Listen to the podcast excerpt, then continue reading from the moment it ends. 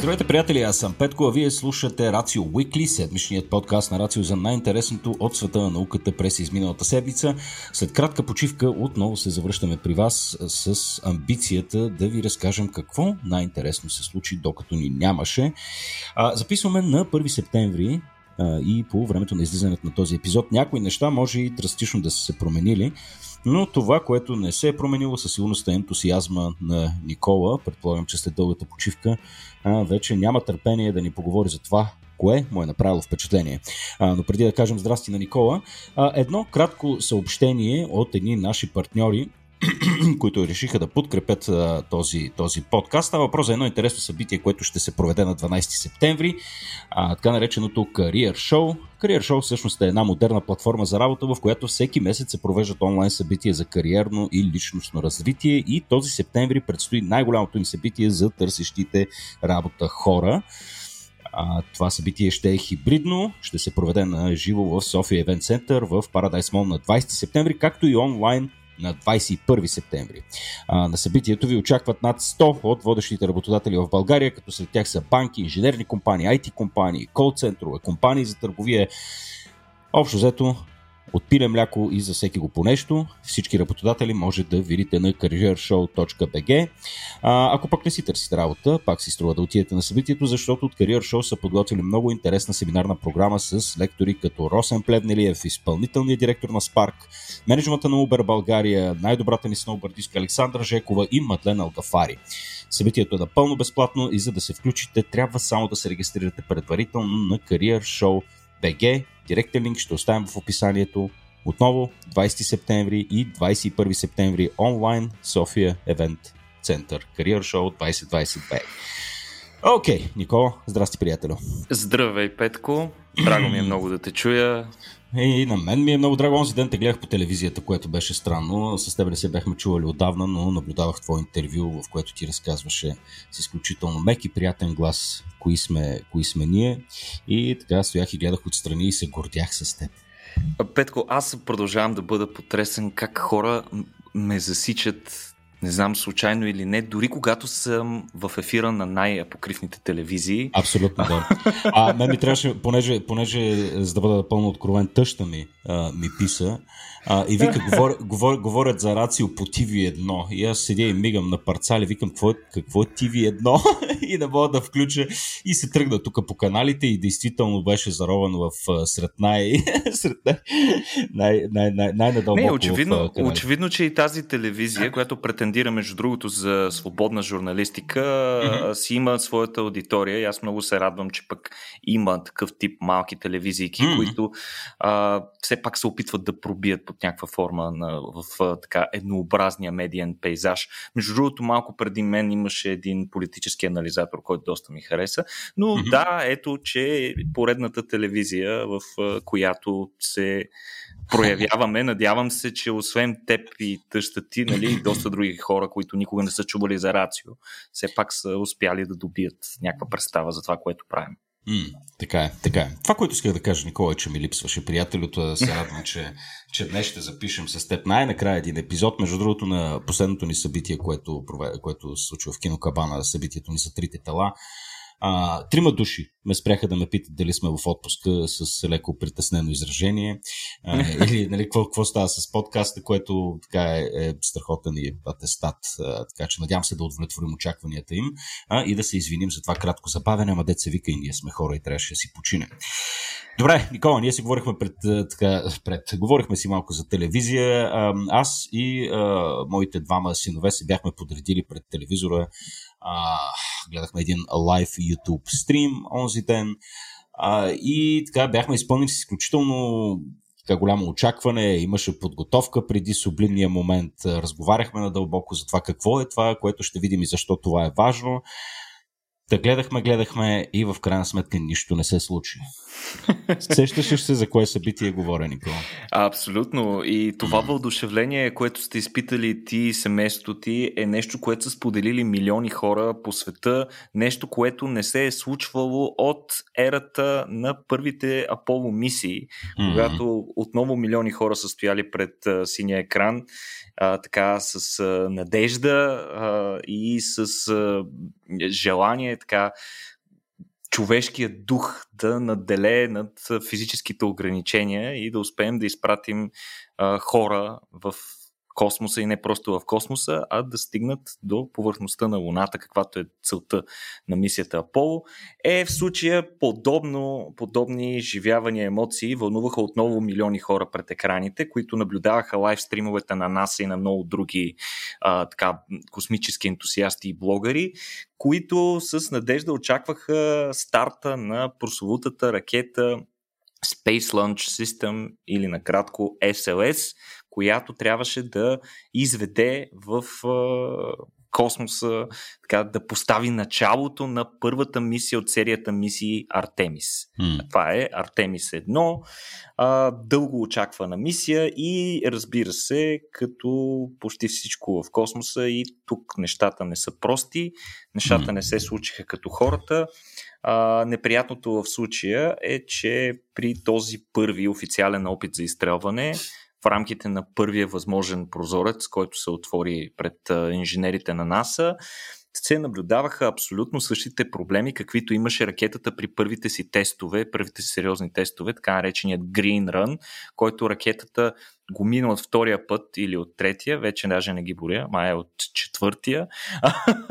а, та, същите проблеми. Отново имахме теч на водород, а, теч, който продължава да не се знае на какво се точно се дължи, някакъв проблем на системите, които а, свързват така, тези маркучи, а, umbilicals се наричат на английски. Това са а, специфични маркучи, които се движат по поддържащата структура на ракетата и влизат в нея и я пълнят с различните пропеланти, така, ракетното гориво, което се състои от два компонента, течен водород и течен кислород.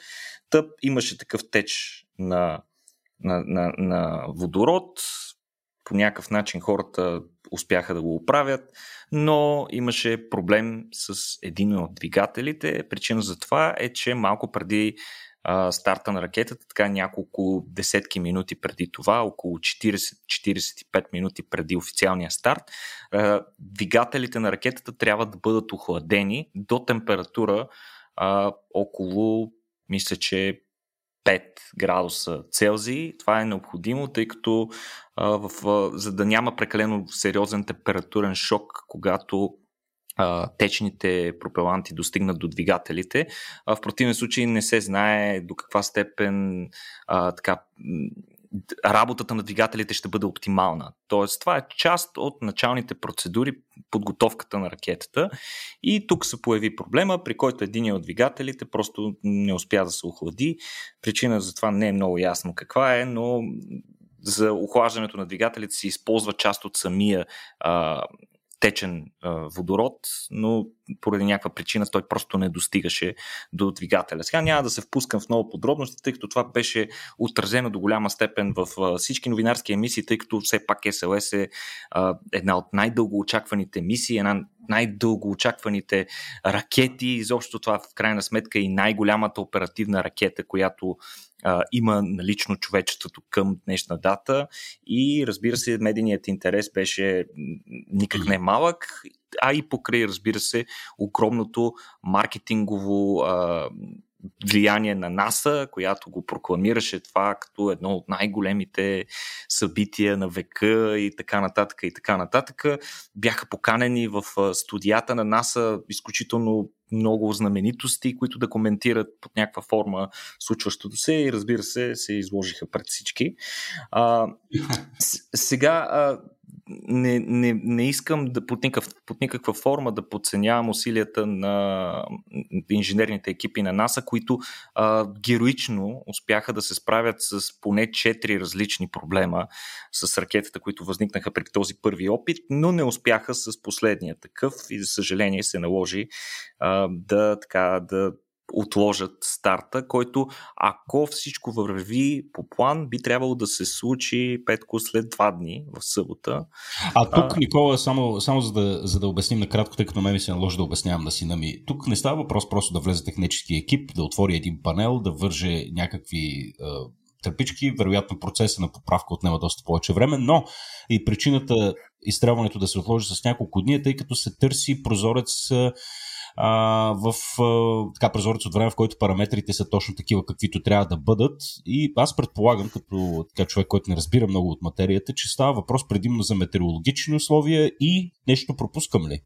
и за разположението на Луната спрямо Земята. Точно такива така. прозорци, такива прозорци вече са известни. Има един специален календар, който е до края на октомври и там можеш да видиш в страницата на НАСА къде има прозорци. Има два типа прозорци, дълъг и къс като е, освен тези прозорци, е, трябва да се съобрази факта, че ако ракетата не бъде изстреляна до определено време след като е започнало зареждането, тя трябва да се, горивото трябва да се източи и да се започне процеса от начало, което е води до още едно допълнително а, неудобство. Така, тоест, ако два поредни прозореца не успее а, ракетата да ги използва, след това може да пропусне няколко други в процеса, докато се рестартира цялото нещо. Mm-hmm. А, това с отварянето на люкове и пъхането на гаечни ключове вътре е някакъв абсурд, който в днешно време не се случва, докато ракетата е на стартовата площадка в радиус от,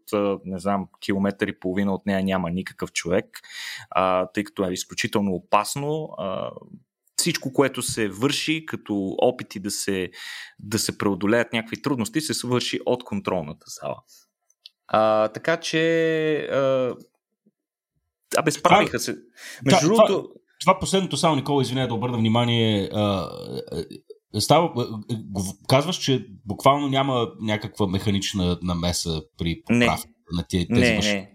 Е, значи, не, това, имаш... че проблема е предимно софтуерен. Какво става? Еми, понякога е софтуерен, понякога е механичен, технически и така нататък. В смисъл всички тези а, инструменти, така, а, горивопроводи и работи, те си имат автоматизирани системи, които ги закачат и откачат, така че все пак някакво движение има, просто е без наместа на, на човек на място. А, иначе конкретно един от най-големите проблеми теча с водород беше преодолян по най-абсурдният начин, по начина по който ние преодоляваме проблемите с Windows вкъщи, ракетата буквално беше изключена и включена. Рестартираната. Искам по-скоро да обърна внимание аз на нещо, за което сме говорили отдавна, на няколко пъти, но отново искам да обърна внимание на него и това са основните проблеми като цяло на мисията Артемис. Та, както в, в гръцката митология Артемида е сестра-близначка на Аполон, така и всъщност мисията Артемис е до голяма степен близначна мисия на мисията Аполо и до голяма степен е изградена върху наследството на, тази, е, на тези мисии и основно пък на наследството на космическите сувалки. А, тоест, до голяма степен това е мисия на миналото. Артемис mm-hmm. и като цяло СЛС ракетата изобщо не е някакво сериозно технологично постижение, ами е се гради на технология от 70-те години на миналия век, а, като до голяма степен дори се разчита и на много от остатъчните компоненти, които са останали от а, тази космическа, а, така, зрелищна космическа епоха, в, като започнем от капсулата Орион, която, макар и изцяло ново изградена, много прилича на капсулата Аполо, просто е малко по-голяма, но mm. на форма и функции е почти същата. А, разбира се, поддържа а, малко по-добра такава а, система за поддръжка на ох, как се води Live, uh, Live Systems, ох, Life, life support systems. Смисъл, Точно така. Животоподдържащи. Животоподдържащите системи са малко по-различни. Те са изградени от Европейската космическа агенция, от нейните партньори. Тоест тук до голяма степен е делегирано. НАСА изцяло делегира а, цялата работа по Орион на нейните партньори от Европейската космическа агенция. Но по форма и функции тя много наподобява на капсулата на Аполо. Твърдите ракетни бустери, които са отстрани на ракетата, а, пък а, са изцяло като тези, които се използва сувалката, космическата сувалка, но с малко по-увеличен капацитет. Имат един, един сегмент повече. Основното тяло пък на ракетата много прилича по устройство на външния резервуар на сувалката. И макар и от НАСА да твърдят, че е изцяло ново, нов дизайн, до голяма степен той е доста близък до предходния да, да, да започнем пък от основното, от сърцето на цялата система SLS, това са двигателите на първата степен. Те, те пък са а, не, не са копия, ами те са самите двигатели, самите резервни останали двигатели от космическите сувалки, когато те завинаги бяха спрени. А, това са а, двигателите RS-25, като три от двигателите Даже ако не се лъжа, май четирите, ма мисля, че единия, единия няма нито един полет, но другите три имат по няколко полета на космическата совалка. Тоест, изцяло на старо, Петко, са събрали, са събрали толкова стари черкуляци, като идеята при изцяло зачеването на тази мисия е, че като използваш а, стари компоненти и остатъци, цялата мисия ще се случи много по-бързо и по-ефтино. Как смяташ? Направо. Как смяташ? Случи ли се? Случи истински, ли се истински триумф, да, виждаме, че е всичко. Значи, Поначало ракетата СЛС трябваше да бъде готова и изстреляна около 2016 година. Сега сме 2022 и след множество забавяния тя уж вече е готова. Но за изработката и до този момент са изразходени огромно количество средства. 24 милиарда долара до момента за разработка и от тук насетне всяка следваща мисия, според прогнозите на НАСА, ще струва около 2 милиарда за изстрелване. Е, това, на мен, е, е, това мен тотално ме втрещи, между другото. Да. А, но но, но само, само да уточним нещо, което може би всъщност е очевидно. Всяко ново изстрелване е с изцяло нова ракета, кораб, Орион и така нататък. Нито едно от нещата не се използват повторно, нали така? Абсолютно никаква рециклируемост, тъй като при совалките поне нали, основният компонент си каца и може да се използва отново. Тук ще губим всичко. Двигатели, бустери, всичко ще трябва да се прави наново и ще бъде използвано само веднъж. Единственото, което ще остава е капсулата Орион, която ще може да се рециклира и да се ползва отново. А, така че е, трябва да посочим, че до голяма степен SLS проекта като цяло е доста политически проект. Той се поддържа от години а, от а, някои от представителите на Сената, като идеята според а, редица специалисти, космически ентусиасти е да се защитят работните места в космическия сектор, особено в един от щатите на, на Америка. Това е Алабама, където а, доскоро, до преди няколко, докато, до преди 10 на години, докато функционираха космическите совалки, се произвеждаха повечето компоненти за тях. Mm-hmm. И сега един вид, за да не спре работа на тия заводи и да може хората да не останат без работа, дай да направим да скалъпиме нещо там, което да върши същата работа. А, Иначе от НАСА са си поставили доста амбициозни задачи. Те искат да направят орбитална станция, гейтвей и база на Луната. Нещо по-различно, нали? за да не копираме изцяло мисиите Аполо, където просто да пратиме хора на, на Луната и единствената разлика е, че ще пратим и жена този път. Дай mm. да кажем нещо по-амбициозно. Но, забележи Петко, въпреки тази амбиция, най-мощната оперативна ракета SLS, реално няма товарния капацитет дори да закара приземяемия модул, апарат, с който астронавтите да се приземят на Луната. Нещо, което Аполо имаше. Тоест... Е, а, е, а. да, той SLS и Орион, единството, което може е да закара астронавти в а, лунна орбита. Това е за което е програмиран, това е което може да свърши. А апарата, с който те се приземяват, който всъщност е и най-сложната част от мисия към Луната, да направиш апарат, който да може не просто да приземи астронавти на, на лунната повърхност, но да може и след това да ги изведе отново в орбита, и където те да се скачат с друг апарат, който да ги върне към Земята. Нали, нямаме намерение да използваме mm. хора поведнъж. И, и, и, и всъщност най-сложният апарат след всички тези огромни харчове, НАСА не успя да го вмъкне в собствения си бюджет и затова изцяло го делегира на частни космически компании. И в случая това се нарича Human Landing System и както знаете, търга беше спечелен от SpaceX, които кандидатстваха между другото със своята, със своята концепция Starship, която поначало многократно изпреварва технологично всички всички е, капацитети на SLS, т.е. ще се получи абсурдната, абсурдната ситуация, при която малката капсула Орион, ако всичко върви по план, говорим, малката капсула Орион ще се скачи с гигантския Старшип, който ще бъде, е, петко, смисъл, около 50 до 100 пъти по-голям от капсулата. И, и после тази капсула ще сваля астронавтите на луната повърхност. Може, защо е толкова сложно. Тук отново възниква въпроса. Добре бе, майка му стара. Как го направихме преди 50 години? Еми, явно никой вече не помни как са го направили хората тогава. А, иначе, а, абсурдно, в смисъл, абсурдите продължават първите компоненти на Gateway, което ще бъде космическата станция, която ще бъде горе-долу една четвърт от Международната космическа станция по размер. Та космическата станция, която ще обикаля, ще бъде в орбита около Луната. Това е нали, чудесно. Хубаво е да имаме космическа станция там, която да е отправна точка за изследването на лунната повърхност, място където астронавти ще могат да пребивават известно време и така нататък. Mm-hmm. А, дори компонентите на тази а, космическа станция, първите няма да бъдат изпратени с СЛС, защото а, а, нямат достатъчно капацитет да произвеждат достатъчно СЛС ракети от НАСА. И за това тя ще бъде изпратена, забележи, с Falcon Heavy. В интерес на истината, друг, друг Друг любопитен фактор е, че Клипър мисията, дългоочакваната мисия до е, една от най-дългоочакваните ни мисии за изпращане на апарат, който да влезе в орбита около спътника на Юпитер Европа, който е един от най-силните кандидати за намиране на живот с гигантските си океани под ледената повърхност. Тази мисия, тъй като трябваше да е доста тежка, съответно беше предвидена първоначално да бъде изпратена с SLS ракета, тъй като тя беше най-мощната в оперативна ракета. И какво се случи? Ами, SLS, както казах, няма капацитет да изпраща компоненти на Gateway, пък ще изпраща междупланетни мисии.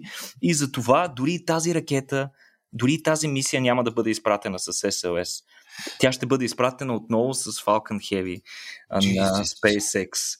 А пък Starship интерес по интересен. Между другото, от SpaceX са много елегантни в това отношение, защото веднага след като а, всъщност с кандидатурата си, която включва използването на Starship за приземляване на Луната, те много ясно обвързаха двата проекта. Тоест, за, да, за успех на мисията Артемис трябва да имаш успешна, успешно завършен Starship.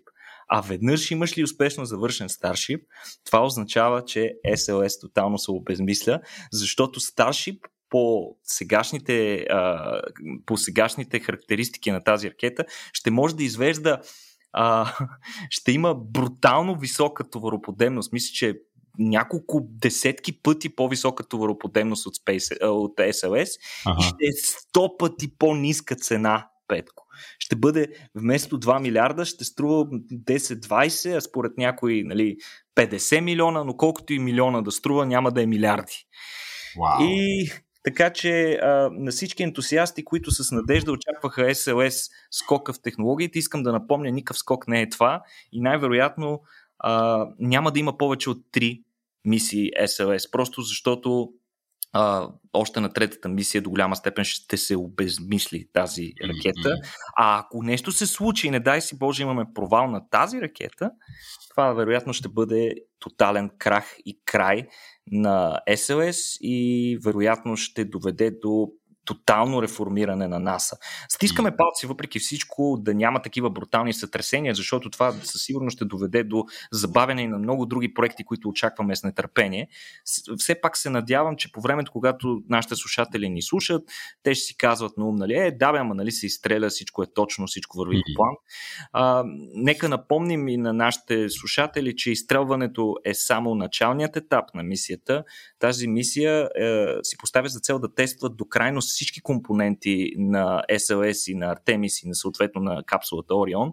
Тя ще продължи 20, не си спомням, 8 дни, ако не се лъжа.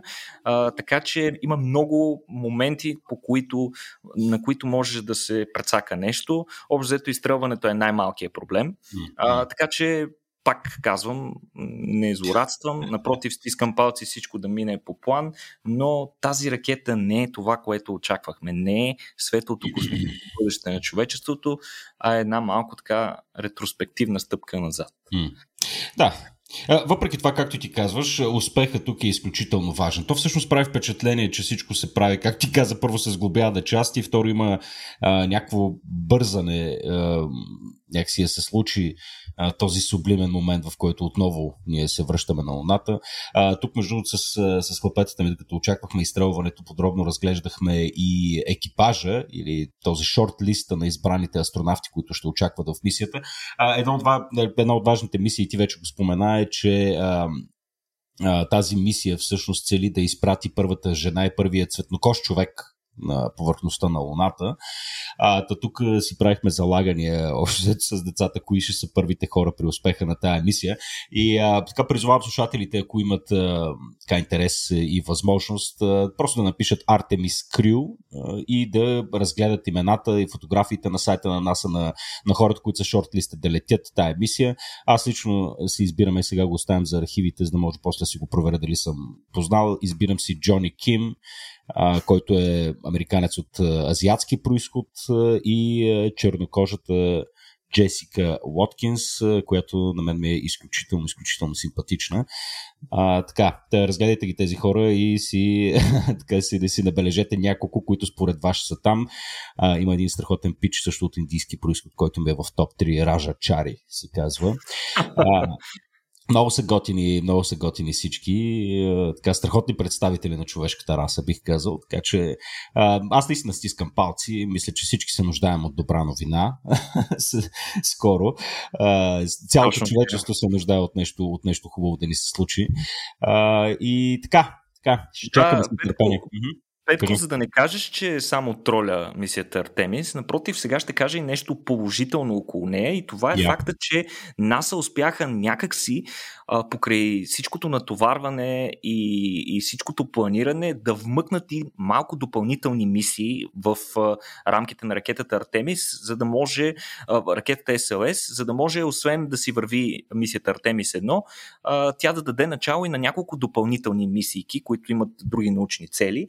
А, тук ще разкажа за една от тях, но поначало а, ракетата SLS се предвижда да изведе в орбита 6 такива малки мисийки, които са mm-hmm. в формат CubeSat, нали, а, с размер на няколко CubeSat. Конкретно mm-hmm. в случая ще разкажа за една много интересна мисия. Значи, до момента, Петко, в орбита, в земна орбита сме изнасили какви ли не организми. То не са кучета, дрозофили, жаби, паяци, мишки, костенурки и какво ли още не.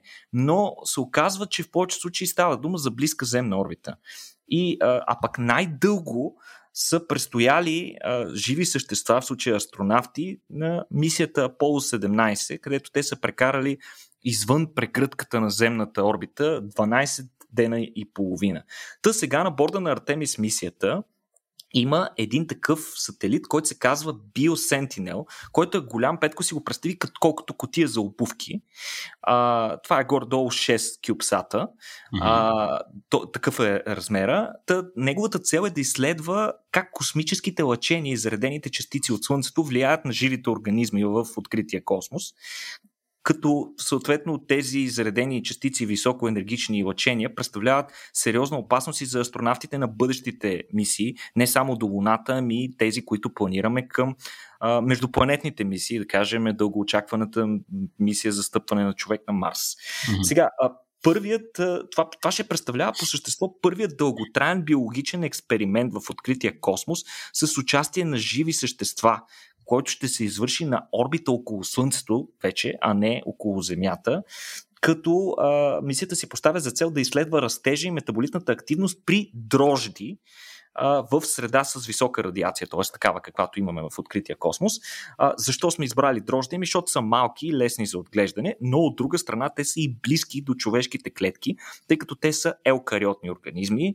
Клетките им съответно са много подобни на човешките, имат много сходни системи за производство и репарация на ДНК, а, което е и основният, основната, основното притеснение на повечето биолози и, и лекари в НАСА. И това е факта, че дълготрайните мисии в открития космос ще доведат до необратими тежки повреди в mm-hmm. молекулата на живота ДНК. Та, тази мисия ще използва две линии дрожди. Едната е нормална, другата е такава без система за репарация на, на двойно верижни скъсвания в ДНК. Това е когато и двете вериги на ДНК се скъсват под въздействието на, да кажем, много силен радикал, много ускорена високоенергетична частица, която удря ДНК молекулата на едно място и така буквално я пръска.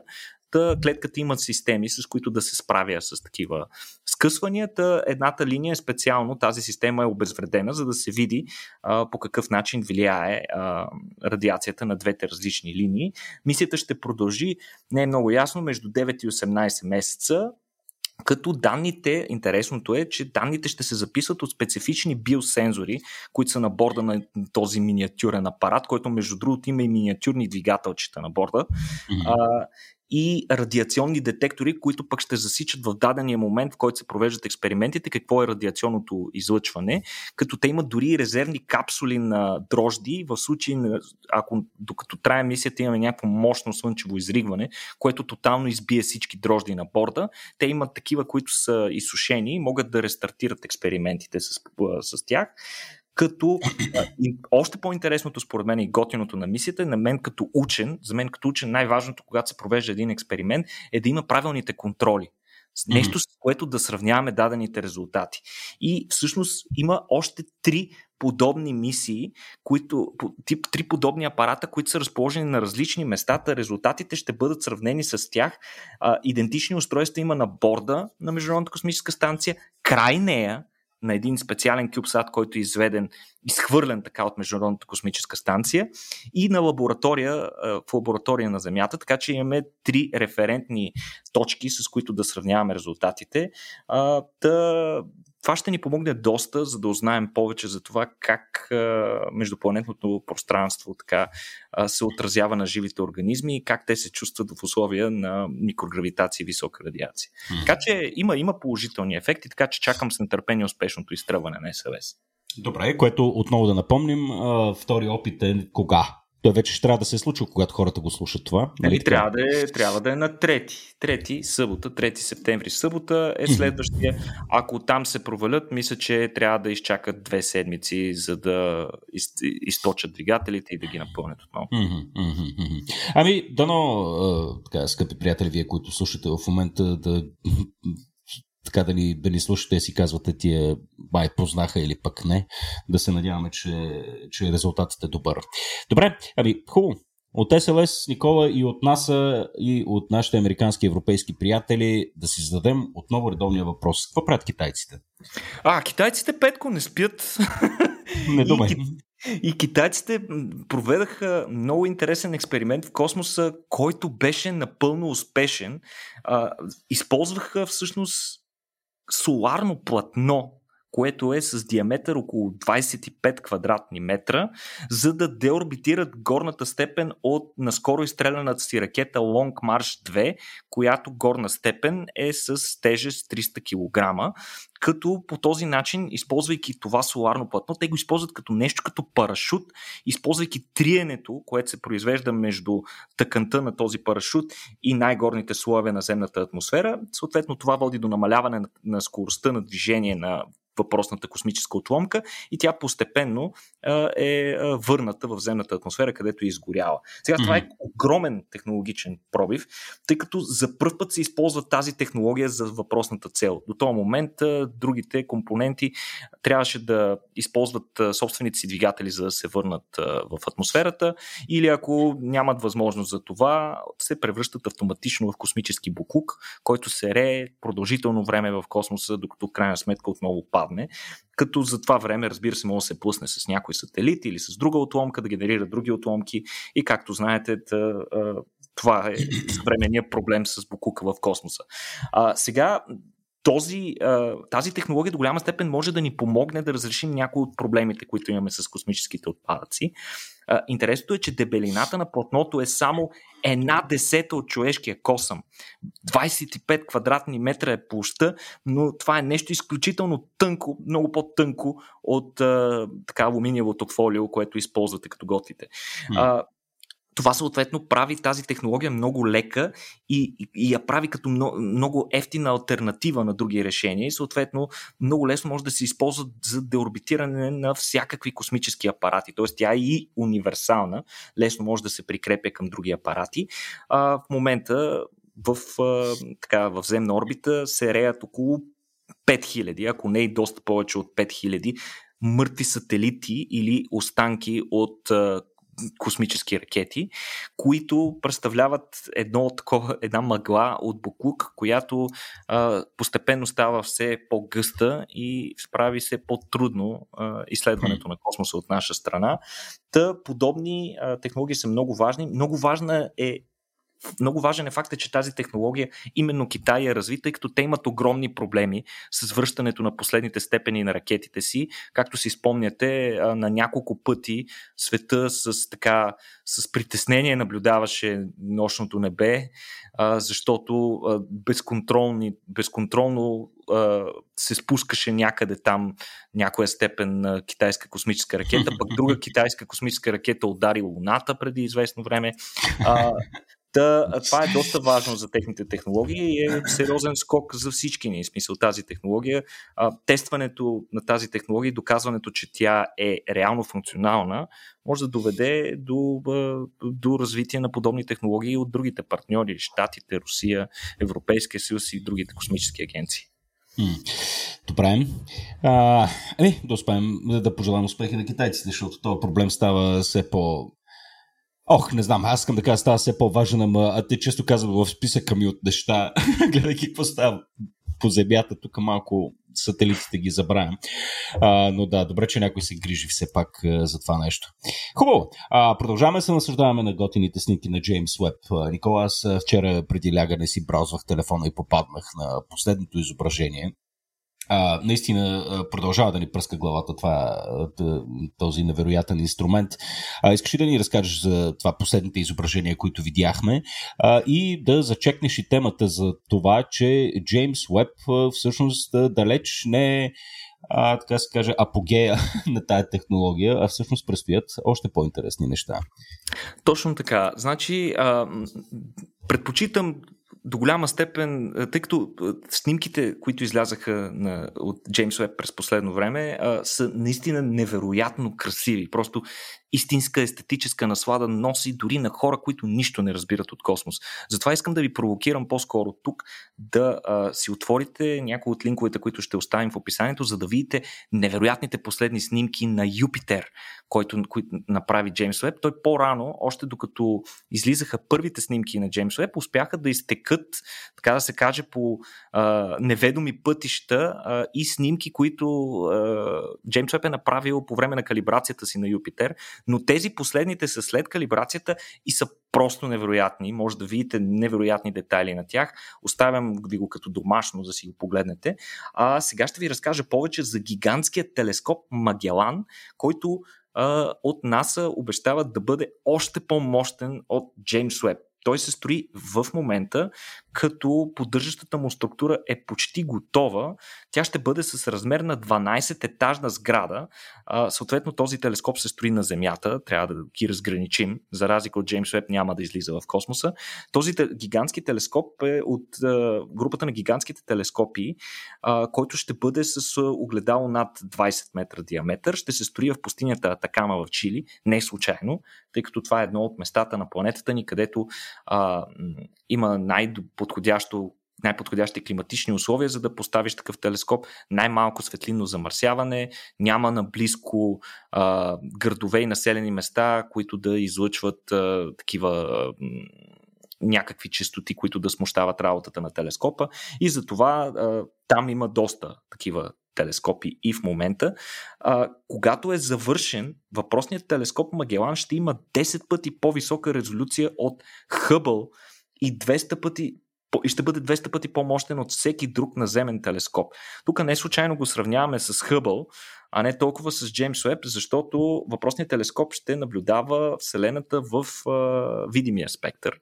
Разбира се, телескопите на Земята не са толкова добри в наблюдението в а, инфрачервения спектър, където пък ще наблюдава Джеймс Уеб. Той все пак си остава незаменим като апарат, с помощта на който можем да гледаме много назад в миналото, нали, когато светлината е изместена в червения и инфрачервения спектър, така наречения Redshift.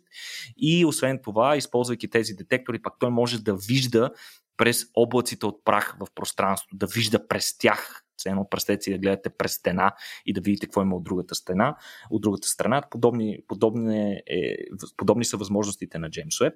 Иначе огледалото, както казахме, ще бъде с 25 над 25 метра диаметър, като то ще тежи общо 18 тона. В момента са завършени 6 от 7-те му огледални сегмента, всеки от които ще бъде с диаметър 8,4 метра. Те няма да са хексагонални, а ще бъдат кръгли. А, само за да добиете представа колко прецизно е всичко, само полирането на всеки от сегментите отнема над две години. Mm. Затова а, от НАСА предвиждат да направят и един резервен такъв сегмент, който да се използва в моментите, в които някои от сегментите трябва да се полира. По принцип, земните телескопи от време на време, като се използват продължително време, се извеждат от експлоатация и се полират. Много интересно е на Рожен, ако сте ходили някога на телескопа Рожен, ако не сте непременно трябва да отидете. А, но в Рожен, а, много интересно място, където се намира телескопа, на пода има един гигантски шлюз, една врата. И така, малко като стъпва, човек се притеснява, че от тези, като на анимационните филми Трапдор, нали, като стъпиш, някой ще дръпне ръчка и ще паднеш, и долу шипове и така нататък. А, но всъщност този шлюз се наблюдава в цялата конструкция на поддържащата структура на телескопа и той е направен именно с цел, когато дойде време да се полира огледалото на а, телескопа в Рожен, то се сваля и се използва специална система от лебедки и кранове, които спускат това огледало през, този, през тази врата, която се повтаря надолу в структурата във всяка следваща плоча на поддържащата структура и долу чака камион, който е специално поставен умекотяващи елементи. Абе, много е сложно. В смисъл, колкото знам, логистично тази процедура е една от най-сложните и пипкави процедури, е много важна, тъй като огледалото му е много скъпо. Та същото ще предвиждат и за Магелан, ще има едно резервно огледало, за да може телескопа, когато му се наложи някое огледало да бъде полирано, той да не спира работа. А, също така, Куполът му ще бъде с 65 метра височина, както казахме, 12 етажна сграда и ще може да се завърта на 360 градуса за 3 минути. Гигантски, огромен купол, който ще се върти с огромна скорост, за да може съответно бързо да проследява подвижни обекти телескопа. Ще има 7 адаптивни вторични огледала. Това по-скоро ще е едно вторично огледало, което се състои от 7 а, сегмента, които а, адаптивна оптика. Какво означава? Набързо да обясним.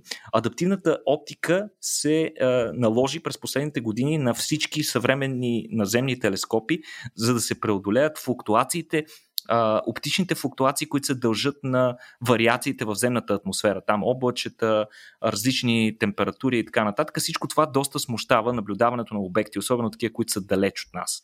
А, за това се налага, наложи тази а, адаптивна оптика, която позволява а, така вторичното огледало да променя геометрията си, буквално да трепти със скорост хиляди пъти в секунда. Конкретно огледалото на Магелан ще може да вибрира 2000 пъти в секунда, с което се компенсират оптичните ефекти на земната атмосфера, а съответното е, изображение се обостря. А, адаптираме се, нали, тъй като изстрелването да, да. на космически телескопи е много скъпо. По-добре да строим такива тук на Земята, но за да компенсираме недостатъците от земната атмосфера, сме измислили тази интересна технология. Иначе въпросният телескоп ще има и най-широкото наблюдателно поле от всички телескопи правени до сега и по това той представлява много съществен технологичен скок в наблюденията на космоса, като логичният въпрос, който трябва да ми зададеш, кога ще е готово това чудо, mm-hmm. ами очаква се да заработи напълно до края на десетилетието, като той дори може да заработи и по-рано а, от а, централата на НАСА о, о, обявиха така, обещаха, че апаратът може да заработи още при монтирането на третия сегмент. Тоест, още преди да се монтират и 7-те сегмента, той може да, да, да започне своите наблюдения, макар и не на пълен капацитет. Продължава да ме изненадва факта, между другото, че такива неща се случват в момента, както казах и преди малко. А, някакси поне фокуса на моето съзнание в момента е тук на Земята, заради всичките проблеми, които с, с които се сблъскваме. Но е готино, че някакви хора продължават да строят телескопи, за да се вглеждаме в, в далечината. тук ще си намерим пътека да избягаме, да му се не види. Не знам, аз съм в леко мрачно настроение, Никола, заради а, наистина ситуацията, глобалната, глобалната ситуация, като така, освен очевидната, очевидния слон в стъкларския магазин, която е войната, която се случва наблизо, а, така аз останах много потресен и от а, нещата, които се случват с климата и така, особено проявленията му в, а, така, всъщност навсякъде, какво, къде ще я кажа само в Европа и в Азия, но всъщност това далеч не е вярно. Вероятно, просто не много се говори за това. Но видяхме и изключително, изключително сериозни проблеми а, в, а, в Китай, а, скорошно наводнение в а, Пакистан. А, нека да поговорим малко за тези феномени, тъй като те наистина са така, изключително, изключително интересни и леко плашещи. Да, да, наистина, вероятно, много от хората, които ни слушат в момента, а, си задават въпроса, е, какво говорите за този космос, нямаме ли си достатъчно проблеми на Земята. Е, време е да се върнем на Земята и да разгледаме някои от тези глобални проблеми. Нещо, което може би не сте обърнали внимание, някой от вас, е факта, че в момента се случва буквално най-бруталната гореща вълна в писаната история, която някога, някога е била засичана. Тя се случва в Китай в момента, като въпросната а, гореща вълна, освен че, а, освен, че е с, огром, с огромни температури, тя е и с екстремна продължителност и засяга много големи райони от Китай. А, като в момента тя продължава вече два месеца, като непрекъснато, буквално всеки ден се чупят температурни рекорди в различни населени места. Например, в град Шоншин, провинция Сечуан, са измерени 45 градуса, което е най-високата температура в Китай извън пустинните райони на тази гигантска държава, което само по себе си нали, говори доста, но още, по, още по-потрясаващо за мен лично е факта, че в същия град е измерена и най-високата минимална температура, която е била 35 градуса. Това какво означава? Слънцето залязва, Петко, става нощ, нощта продължава, но температурите продължават да бъдат около 40 градуса. Едва сутринта в 6 часа сутринта, малко преди изгрев слънце. По време на самия изгрев слънце е най-низката температура на деня и тогава е било 35 градуса. Направо, направо е потрясаващо. Аз съм човек, който не понася добре жегата и, и, и, и това само докато го чета и изтръпвам. Иначе... А, а, а това, Никола, само да, само да уточним, понеже говорим конкретно за температурата вътре в, град, в, в, в urban средата, в града, нали така? Uh-huh. Не говорим само в провинцията. Да. Тук очевидни фактори са бетона, нали така? В смисъл просто много се задържа, много, много, много бетон имаме. Бетон, асфалт, разбира се, да. има и такива фактори, които водят до повишаване на така средната температура в града, която почти винаги е с няколко градуса повече от околните територии. Това се нарича топлинен остров. Но да. при всички случаи, дори без тези 1-2 градуса повече, температурите са потрясаващи в целия район. Mm-hmm. А, как се адаптират китайците? Ами, те са принудени да, да подхождат, така да се каже, а, интуитивно, като са направили, монтирали са в станциите на метрото специални хладни, охладени стаи, където хората, които са на път да получат топлинен удар, могат да да прекарат известно време за да се възстановят. А, междувременно а, високите температури са довели до пресъхване, напълно пресъхване на 66 реки, а, резервуарите на сладка вода съответно са почти напълно пресъхнали на много местата в Китай, а, като това води до липса на вода за напояване за земеделието, за индустрията, разбира се, няма достатъчно вода и за производство на ток. Всъщност провинция Сечуан е една от най-засегнатите, тъй като над 80% от електричеството им идва от вецове, от язовири които са почти напълно пресъхнали в момента. А пък големите жеги от своя страна водят до огромни разходи на ток в момента, тъй като всички са си пуснали климатиците, разбира се, за да получат комфортна температура, а пък това води до спиране на производството, тъй като за него също е необходимо електричество. Съответно, властите в Китай са предприели отчаяващи мерки, като например за ограничаване на употребата на охлаждащи системи в моловете, вдигната е температурата, над която да се активира системите за охлаждане в тези молове и в някои обществени сгради. Въпросната суша, безпредседентната суша в Китай ще засегне и реколтата и ще звучи и без това изключително неприятната ситуация с достъпа до храна, която се наблюдава в света в днешно време. Това ще доведе до допълнително повишаване на цените, които се вдигат навсякъде по света. Съжалявам, че ви го казвам, но това е което ни очаква в близко бъдеще. Междувременно, а, за да не останете с впечатление, че е засегната само Китай, засегнати от безпредседентна суша са също и райони в Европа, които си говорихме някои от предишните издания на подкаста ни, в Южна Африка, в САЩ, и Мексико. А, така че това не е, не е прецедент, нещо се случва навсякъде. А, очевидна е връзката, разбира се, с глобалните климатични промени.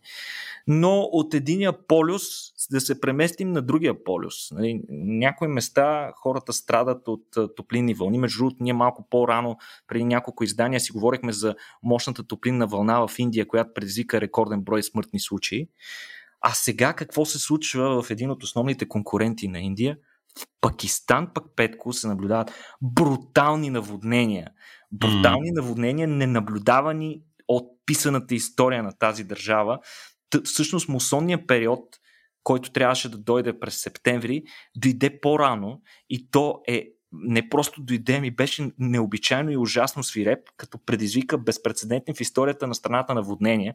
Колко безпредседентни? Ами една трета от държавата, една трета от Пакистан е под вода в момента. Jesus. Говориме това. Десетки милиони хора са без дом а, милиони, хора, милиони къщи са напълно унищожени или заляти. А, мъртвите хора до момента са около 1500, но има ужасно много безследно изчезнали. Тази бройка със сигурност се увеличи. Ранени са хиляди. Щетите се оценяват на 10 милиарда, което не е чак толкова много на фона на харчовете на щатите за военни цели и така нататък. Но пък за тази държава това е потрясаващо. Нека припомним, че Пакистан не е от най-богатите държави. Те винаги са имали проблеми. А, да, и тук, е, и, тук, и тук става въпрос най-вече, че залятите площи са предимно така райони с а, бедна инфраструктура, предимно Точно говорим така. за, за села, за селски региони. И затова щетите поне привидно изглеждат, изглеждат малки.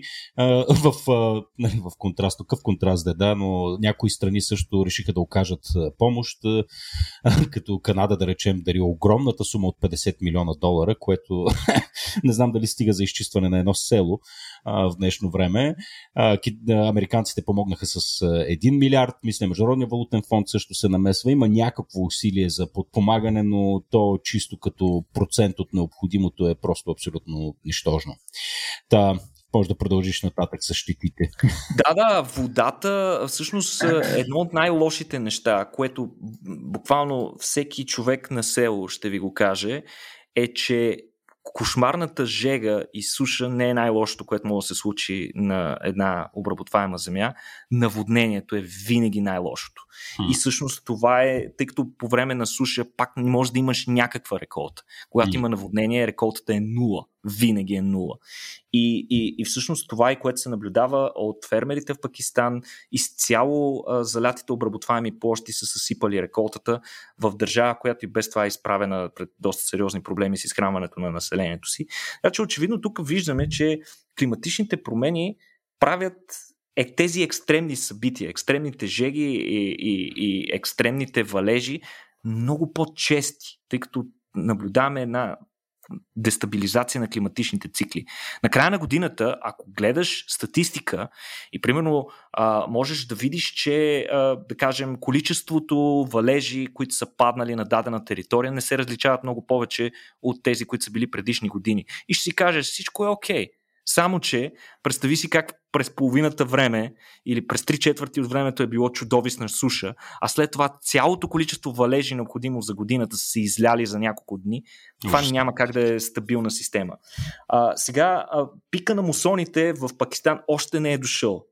Традиционно това се случва в началото на септември, което вещае, че тези наводнения само ще се задълбочат през едните дни. А, сега трябва да споменем няколко думи за ролята на ледниците. Всъщност Пакистан е държавата, в която има 7200 гледчера, което я прави а, държавата с най-много ледници в света, ако изключим полюсите като райони. И се оказа, че всички те се топят чудовищно много, някои от тях вече почти напълно са се стопили, което води до нарастване на реките. И те още преди да започнат мусоните, реките, коритата на реките са били на пръсване. И всъщност буквално всеки, всякакъв вид валеж е щял да предизвика наводнение. А тези огромни валежи, които са наблюдавали, може да си представиш какво са предизвикали. А, сега трябва да споменем, че Пакистан е една от малкото държави по света, която си има министър на климатичните промени, който е между другото изключително ден, непрекъснато се появява на сесии на ООН и говори много за точно този проблем. И мен много ми харесва тази жена, защото тя наистина подчертава, че А, страната й е отговорна за под 1% от световните емисии на въглероден диоксид, но в момента е в топ 10 от най-уязвимите страни mm. на ефектите от това. Това ще виждаме и за в бъдеще. Всъщност най-много ще продължават да страдат най-бедните, а, докато другите продължаваме да си веем байрак. Точно така. И за капак на всичко, Никола, всички бебета морски костенурки в последните години са женски. Просто да. е, гати черешката на тортата. Просто не мога. Това пък ами... какво се дължи? Ами, всъщност това нещо се случва вече в продължение на няколко години. В случая беше, алармираха специалисти, лекари и учени от една специализирана болница за морски костенурки в Флорида, че периодичният мониторинг на, на, на гнездата и на малките костенурки, които се раждат, са установили, че през последните 4 години всички новородени, 100% от новородените морски костенурки са женски. Сега това вероятно се дължи на глобалните, глобалното повишаване на температурата. Защо? Ами тъй като при влечугите, за разлика от други животни, полът се определя от температурата, в която се развиват яйцата. Съответно, когато пясъкът а, достигне по-висока температура, а, пясъка, където са заровени а, яйцата на коснурките, които там си правят гнездата, а, когато тази температура достигне над 31 градуса, всъщност всички костенурчета, които се раждат са женски. А, това е довело до огромен дисбаланс между половете а, на морските костенурки, като учени оценяват, че в момента този дисбаланс е около 10 към 1. Тоест за 10 женски костенурки има само една мъжка. Сега, с затоплянето на пясъка тази ситуация ще се продължава да се влушава през идните десетилетия, като последните няколко лета в Флорида конкретно тези температури са с рекордни средни стойности. Сега проблемът е глобален. През 2018 година, не е само в, в Штатите да ви кажа, през 2018 година учени установяват, че 99% от малките костенурки, новородените костенурки в а, а, новоизлюпени, айде да, не, да съм съвсем конкретен, а, в а, източна Австралия също са женски. Тоест от другата страна на планетата проблемът е абсолютно същия. Сега, много а, учените не са съвсем съгласни какъв би бил ефекта а, чисто консервационно върху популациите на морските костенурки, а, тъй като не се знае оптималния баланс между половете. Може да се окаже, че при този вид, който явно не е достатъчно изследван, а, не е чак такава драма. Да кажем, че няколко мъжки а, могат да свършат все така добре работата си по оплождането на женските, за да може да се продължи вида да, да си съществува. Но все пак експерти обявяват и смятат, че начина по който се развиват нещата към момента, ако тази тенденция се запази до няколко десетилетия, най-много до век мъжките изобщо няма да достигат ще се поставят в една абсолютно странна ситуация. Аз даже не знам чисто еволюционно това до какво ще доведе. Си представям как женски морски костенурки се бият за правото за достъп до мъжки, който ще се среща чудовищно рядко. А пък морските костенурки по същество и към момента са застрашен вид. Така че това много активно заплашва а, оцеляването им и разбира се пък малкото мъжки води до по-низко генетично разнообразие, което а, в дълготраен аспект води до по-ниска адаптируемост на вида. Каквато адаптируемост на вида е необходима при а, рязко изменящите се и непрекъснато изменящи се климатични условия. Така че това е силна предпоставка, че морски костенурки до век 2 може би няма да има вече. Ху, и с тези изключително приятни новини е време да се разделим. А, Никола, отново си тръгвам с добро настроение, не само заради новините покрай СЛС. Е, Петко, аз искам, искам да подчертая нещо много важно. Нали? Това цял, цялата тази тирада от последните три ключови новини, ние не я правим за да ви разваляме настроението. Всъщност, сигурно има доста хора, които в момента са точно като теб си казвате, трябваше ли нали, да завършваме толкова лошо. Но това е нещо много важно. Това, са, това е истината, това, това се случва, това са новините, хора, в смисъл, свободете се. А, до голяма степен... А, да, да, до голяма степен... до голяма степен в а, обществото в момента се наблюдава една своеобразна умора. Хората вече ги е, са уморени от тези лоши новини, mm. уморени са да чуват за глобалното затопляне. Ама чакайте, в смисъл, нещата, нещата няма да се подобряват а, от само себе си. Напротив, а, всичко, което говорят учените от десетилетия, то не просто се случва, ами дори се случва с изпреварващо развитие. Някои неща дори не сме подозирали, а те вече се, вече се влушават и стават изключително неприятни. Така че това е светът, в който ще живеем. Това е нещо, което сме си послали през последните 100 години. И, и тук е момента за всеки от нас да се замисли до каква степен той лично а, какво, какво може да провени в собствения си живот и по какъв начин може да влияе. Нали, всеки човек е някаква съвсем малка брънка от огромната верига. И, и, и разбира се, всеки от нас много често се, случва, се, се чувства безсилен да влияе на такива глобални неща, които се случват, но ние не сме напълно безсилни. Начинът по който възпитаваме децата си, нещата, които вършим в ежедневието си, изборите, които взимаме, разбира се, да притиснем политиците, да притиснем а, корпорации и, и производства нали, да променят начина си на съществуване. Това е, това е изцяло наш избор. И е изключително важно ние да започнем този процес сега, защото, както казахме, това сме си го послали през последните 100 години, за да се наруши този климатичен ритъм, който съществува в продължение на милиони години, ние сме вложили много усилия да го разрушим. И за съжаление, а, за да го оправим, също ще се наложи да вложим както много усилия, така и много време каквито усилия вложим сега, а, импакта им ще бъде след а, десетилетия. Но колкото по-късно започнем промяната, толкова по-далече ще сме в този процес, а тук виж може и да сме стигнали момент, в който той няма да е обратим. Така че, а, наистина, някак си преборете се с това вътре в съзнанието си. Не се оставите на цинизма, да ви завладее. А, тези проблеми те първа ще, ще бъдат сериозни предизвикателства за нас, mm. така че интересувайте се от тях, бъдете дейни. Това е моя съвет mm. към вас. Точно така, да. И освен индивидуалните избори, разбира се, важно е и нашето колективно действие, ако можем да си канализираме така гражданската енергия и най-после да започнем да обръщаме внимание и на политически платформи, в които, в които изобщо се говори за тези теми, тъй като в България а, това изобщо не е тема, която, която се повдига по какъвто и да било начин. Някакси винаги остава в периферията на нашите приоритети. А, до някъде разбираемо, а, до голяма степен и не. А, така че тук, ако си позволя изобщо някакъв, някакъв политически, граждански коментар, нещо, което рядко правиме, действително, а, поне гласувайте за хора, на които това им е част от, от приоритетите и така, за хора, които са способни по някакъв начин да поемат ангажимента да направят нещо за всички нас. А, добре, а, и с този призив, а, така, огромни благодарности за това, че ни слушахте.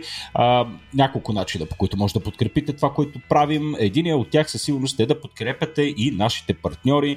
Наш партньор а, за това, за този подкаст е платформата Career Show, модерна платформа за работа, в която всеки месец се провеждат онлайн събития за кариерно и личностно развитие. На 20 септември ще се проведе събитие на живо в София Евент Център с така, много интересни гости, като Росен Плебнелиев, изпълнителният директор на Spark, менеджмента на Uber България, Александър Жекова, Мадена Алгафари, отново на 20 септември и още едно тяхно събитие, което ще се случи пък онлайн на 21 септември. Така че ако търсите някаква промяна в живота си или пък просто искате да чуете нещо интересно, може да чекнете програмата на Career Show на сайта careershow.bg. А пък нас може да подкрепите в сайта patreon.com на крона черта RACIO.BG или просто да разкажете и препоръчате този подкаст и нашите събития на някой ваш близък, приятел или познат. Това беше всичко от нас с Никола за днес. До следващия път. Чао!